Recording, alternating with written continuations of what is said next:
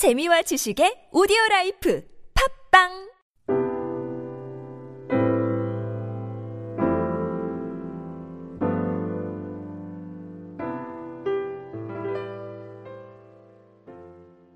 예, 우리가 매일 잠언서를 묵상하게 되는데 예, 어떤 분이 이렇게 얘기했습니다.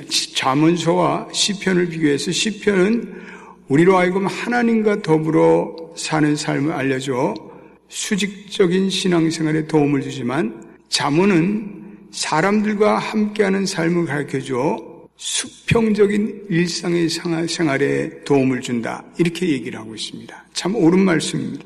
특별히 이 자문서는 사람과의 관계 또 다른 사람과의 갈등을 경험하는 사람에게 있어서 많은 통찰력을 주고 있는 그런 말씀입니다. 자문서는 생활의 지혜를 공부하는 책입니다. 그래서 그 생활의 지혜라는 건 결국은 우리의 일상생활을 하나님의 관점에서 보는 삶, 훈련 말입니다.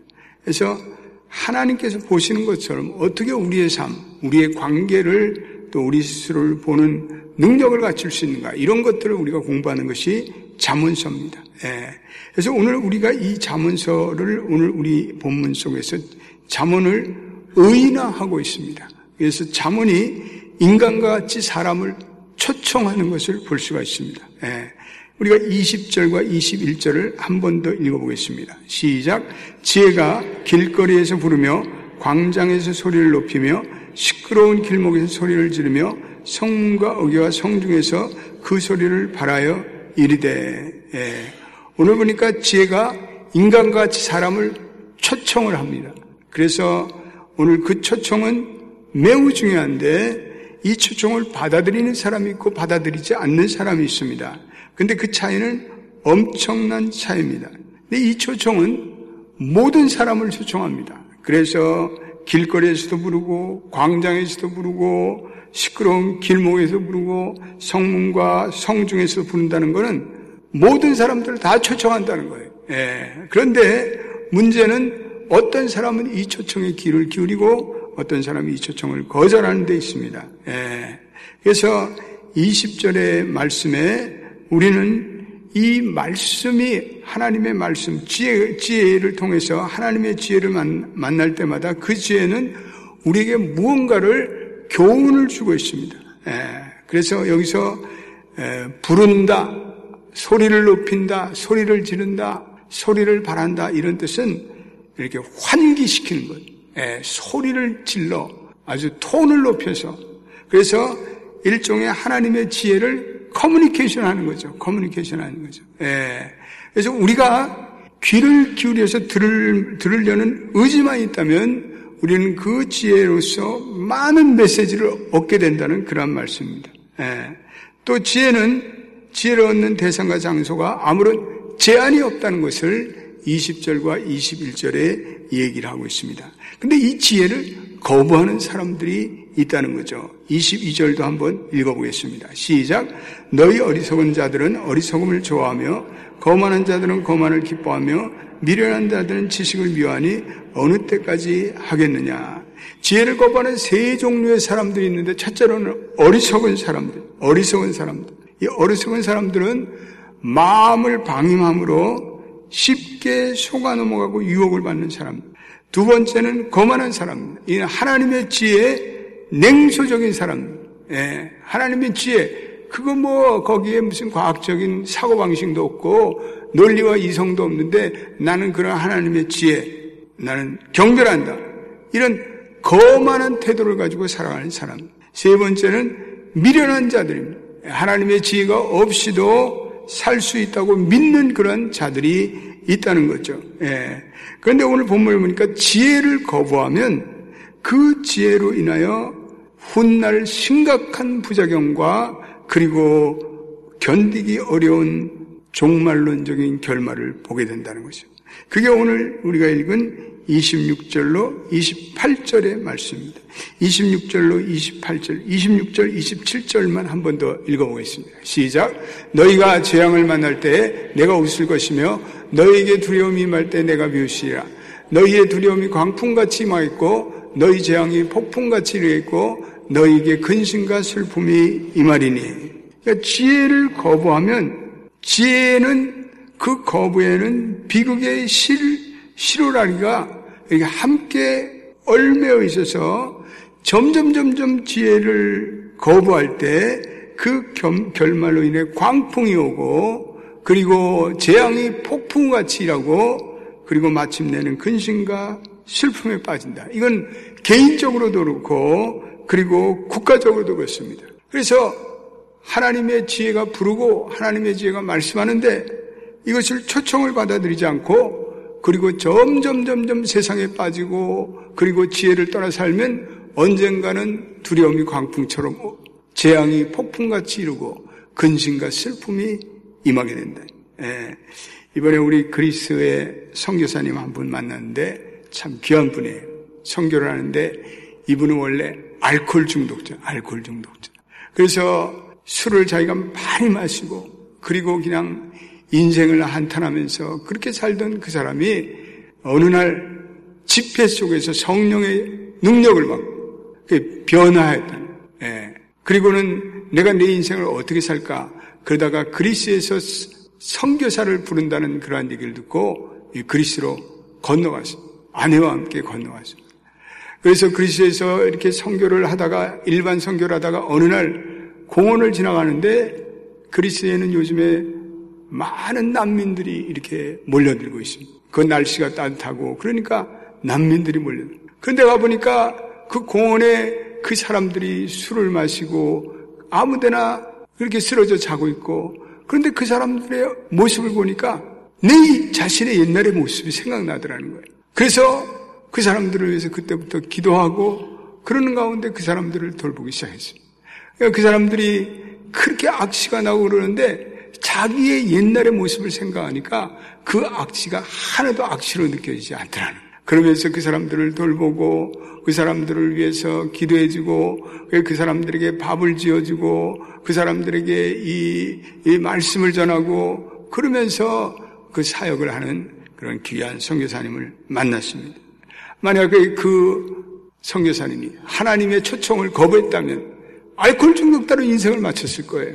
예. 그러나 하나님의 초청에 응했기 때문에 그는 그 모든 멸망을 피하고 이제는 하나님의 복음을 전하는 개인적으로 들어오죠. 국가적으로도 이렇게 점점 점점 하나님의 지혜를 떠나서 우상 숭부에 빠지고 그러면 결국은 유대 백성처럼 바벨론에 멸망당 AD 70년에 예루살렘이 멸망당하는 그런 비극을 초래한 미국도 정신을 차려야 돼요.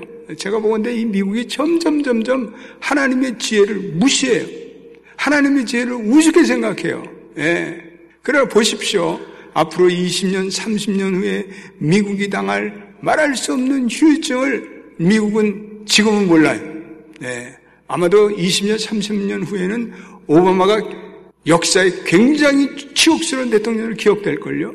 네. 이런 하나님의 가정을 파괴하는 그러한 일을 인준한 것, 마치 존 F 케네디가 미국의 공립학교의 기도와 성경 시간을 폐지한 후에 그 모든 사회학자들이 미국의 청소년의 범죄가 스카이 로켓 같이 올라간 것은 이 미국의 공립학교에서 기도 시간과 성경 시간을 폐지한 그 이유라고 다 일치하고 있습니다. 세상의 사회학자들이 일치하고 있습니다. 그러니까 앞으로 미국이 이게 이제는 뭐 대법원에서 판례를 했으니까 어떻게 할 거예요? 그러나 20년, 30년 후에 가정들이 힘들어지고 젊은 사람들의 에이지가 걸리고 이제 그런 것을 볼 때 이 사람들이 훗날에 엄청난 후회를 하고 그리고 오바마 대통령을 역대 가장 실패한 대통령을 기록하게 되는 때가 온다고.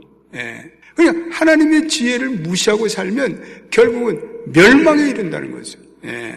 또 오늘 본문에서 이 하나님의 지혜를 계속 거부할 때 이 멸망이 돌연히 오고 하나님의 기회를 놓쳐버린다. 28절 한번 읽어보겠습니다. 시작.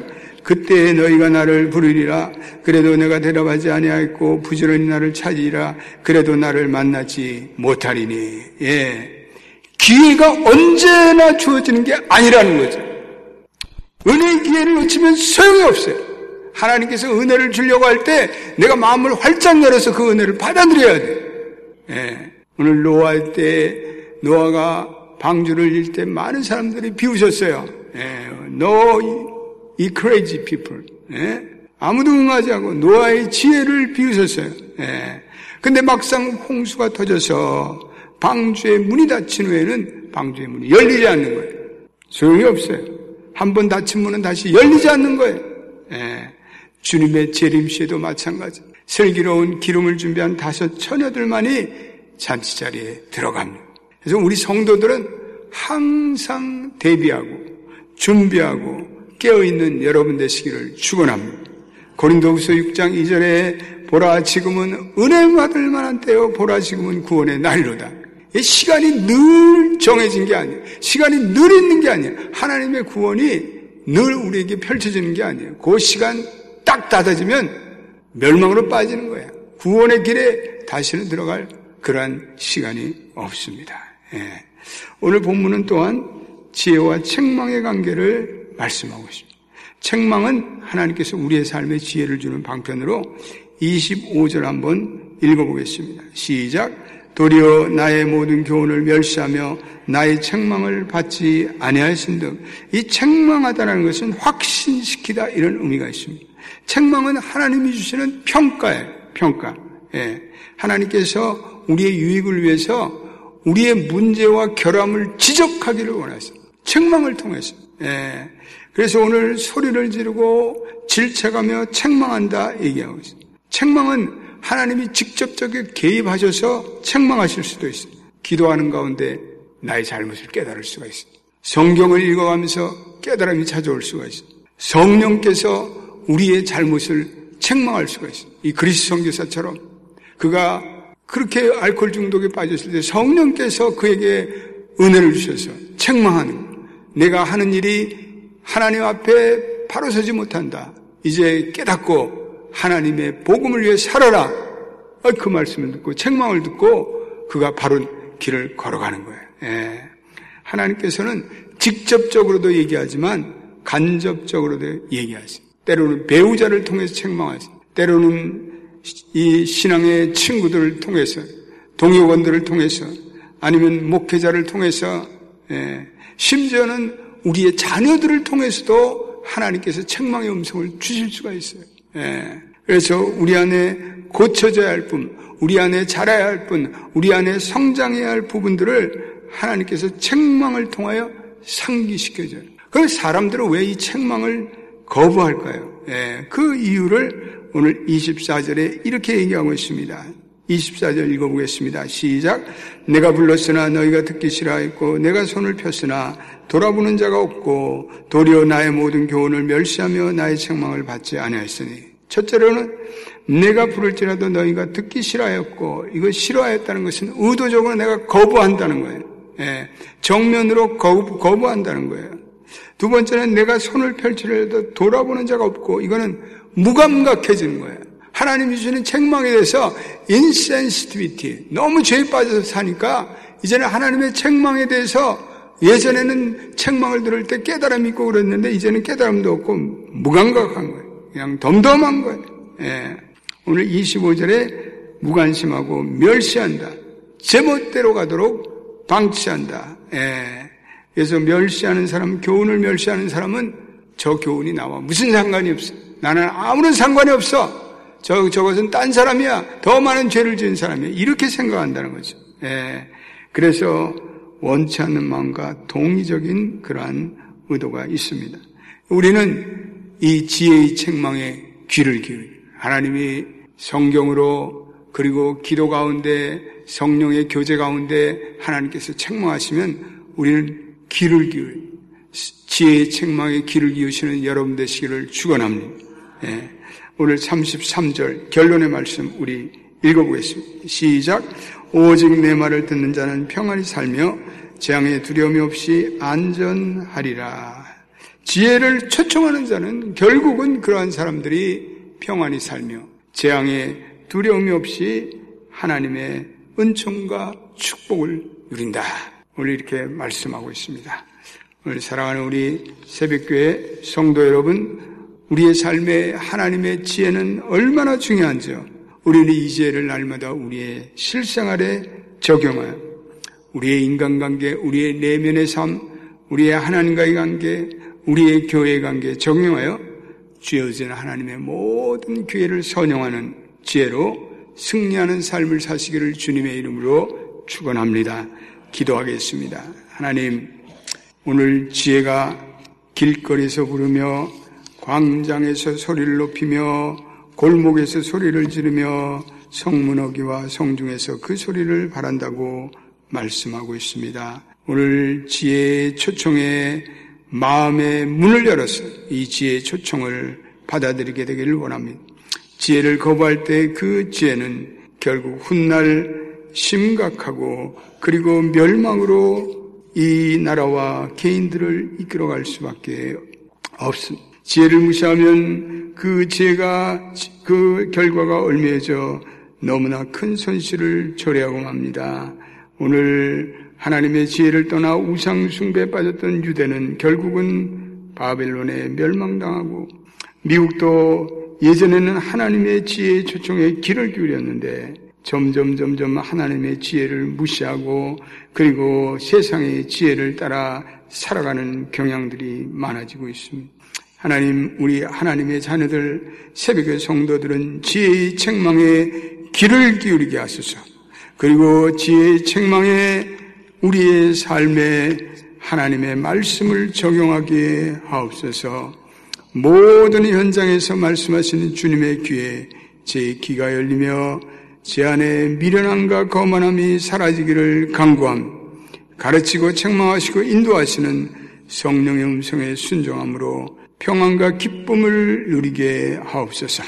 우리 합심에서 오늘도 주님 지혜가 제기에 들리게 되기를 원합니다. 그래서 내 마음의 미련함과 거만함이 다 사라지게 하옵소서 합심에 주여 부르고 기도하겠습니다. 주여!